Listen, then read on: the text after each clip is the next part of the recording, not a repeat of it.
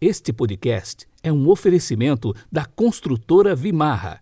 439-9993-0033, Londrina, Paraná.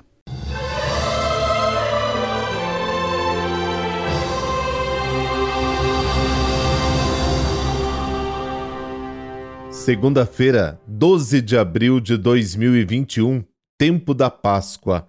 A cor litúrgica de hoje é o branco e o pensamento é de Santa Maria Madalena de Pazzi. Abre aspas.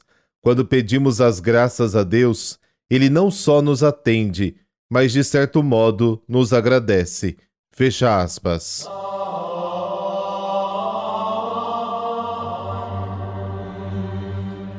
Pelo sinal da Santa Cruz, livrai-nos Deus, nosso Senhor, dos nossos inimigos. Deus eterno e todo-poderoso, a quem ousamos chamar de Pai, dai-nos cada vez mais um coração de filhos para alcançarmos a herança prometida.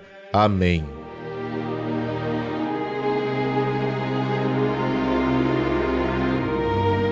João capítulo 3, versículos de 1 a 8. Havia um chefe judaico, membro do grupo dos fariseus, chamado Nicodemos, que foi ter com Jesus de noite. E lhe disse: Rabi, sabemos que vieste como mestre da parte de Deus. De fato, ninguém pode realizar os sinais que tu fazes, a não ser que Deus esteja com ele. Jesus respondeu: Em verdade, em verdade te digo, se alguém não nasce do alto, não pode ver o reino de Deus. Nicodemos disse: Como é que alguém pode nascer se já é velho? Poderá entrar outra vez no ventre de sua mãe? Jesus respondeu: Em verdade, em verdade te digo, se alguém não nasce da água e do espírito, não pode entrar no reino de Deus. Quem nasce da carne é carne, quem nasce do espírito é espírito. Não te admires por eu haver dito: Vós deveis nascer do alto. O vento sopra onde quer, e tu podes ouvir o seu ruído, mas não sabes de onde vem e nem para onde vai. Assim acontece a todo aquele que nasceu do Espírito. Palavra da salvação. Glória a vós, Senhor.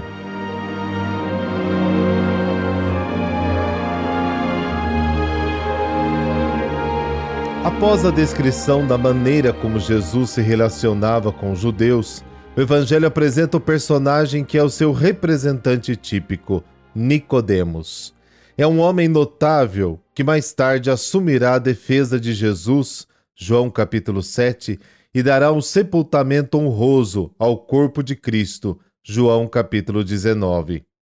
O encontro de Nicodemos com Jesus acontece à noite, talvez por medo dos judeus, Talvez porque é costume dos rabinos estudarem a lei à noite, mas provavelmente o aceno para a noite alude à escuridão da incredulidade de Nicodemos.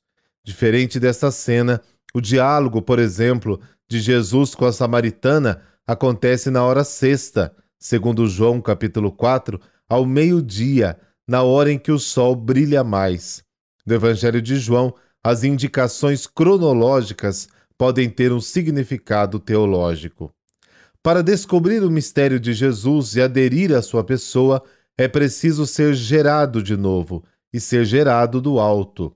O advérbio nascer em grego é intencionalmente ambíguo.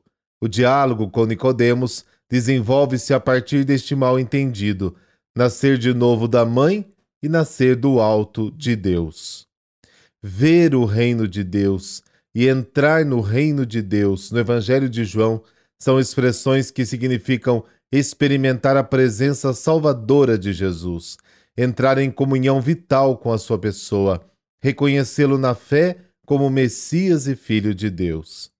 Jesus explica a Nicodemos que a nova vida não é um segundo nascimento da mãe, mas um nascimento do Espírito. Esta pessoa divina transforma as criaturas humanas em filhos de Deus. A carne, ou seja, a natureza humana, em sua fragilidade e transitoriedade, só pode gerar seres carnais. Em vez disso, o Espírito Santo gera seres espirituais, que são filhos de Deus. A fé existencial em Jesus, o Filho de Deus, é produto da ação do Espírito. O exemplo do vento, que para os antigos representava um autêntico mistério, ilustra o tema da necessidade de renascer do Espírito. Mesmo na natureza, existem mistérios que ultrapassam a mente humana, por isso não nos surpreende que existam mistérios na ação de Deus. O fruto do Espírito ultrapassa todas as capacidades da natureza humana.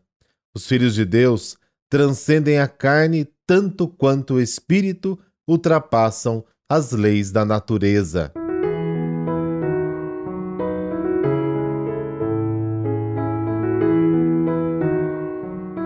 E hoje a igreja celebra São Júlio I. Na igreja temos pelo menos nove santos com o nome de Júlio, mas hoje celebramos Júlio I, Papa que dirigiu a igreja desde 337 até 352. Júlio era de origem romana, filho de um certo cidadão chamado Rústico. Viveu no período em que a igreja respirava a liberdade religiosa concedida pelo imperador Constantino. Esta liberdade oferecia ao cristianismo melhores condições de vida e expansão da religião. Por outro lado, surgiram as primeiras heresias, donatismo, que pregava que somente santos podiam estar na igreja, e o arianismo, que negava a divindade de Cristo. Com a morte de Constantino, o arianismo começou a crescer rapidamente. O Papa Júlio I indo contra os poderosos que defendiam esta heresia, tomou a defesa e hospedou Atanásio, o grande doutor da Igreja, aquele que era contra os hereges arianos, incentivando o fim desta heresia.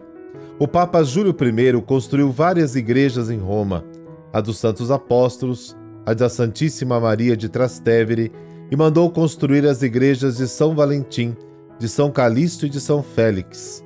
Cuidou da organização eclesiástica e da catequese dos adultos e velhos. Ele morreu em 352, após 15 anos de pontificado. Foi sepultado no cemitério de Calepódio, na Via Aurélia, numa igreja que ele também havia mandado edificar, e sua veneração começou entre os fiéis a partir do século VII. Por intercessão de São Júlio I, dessa bênção de Deus Todo-Poderoso, Pai, Filho, Espírito Santo. Amém. Bom, desejo para você uma semana abençoada.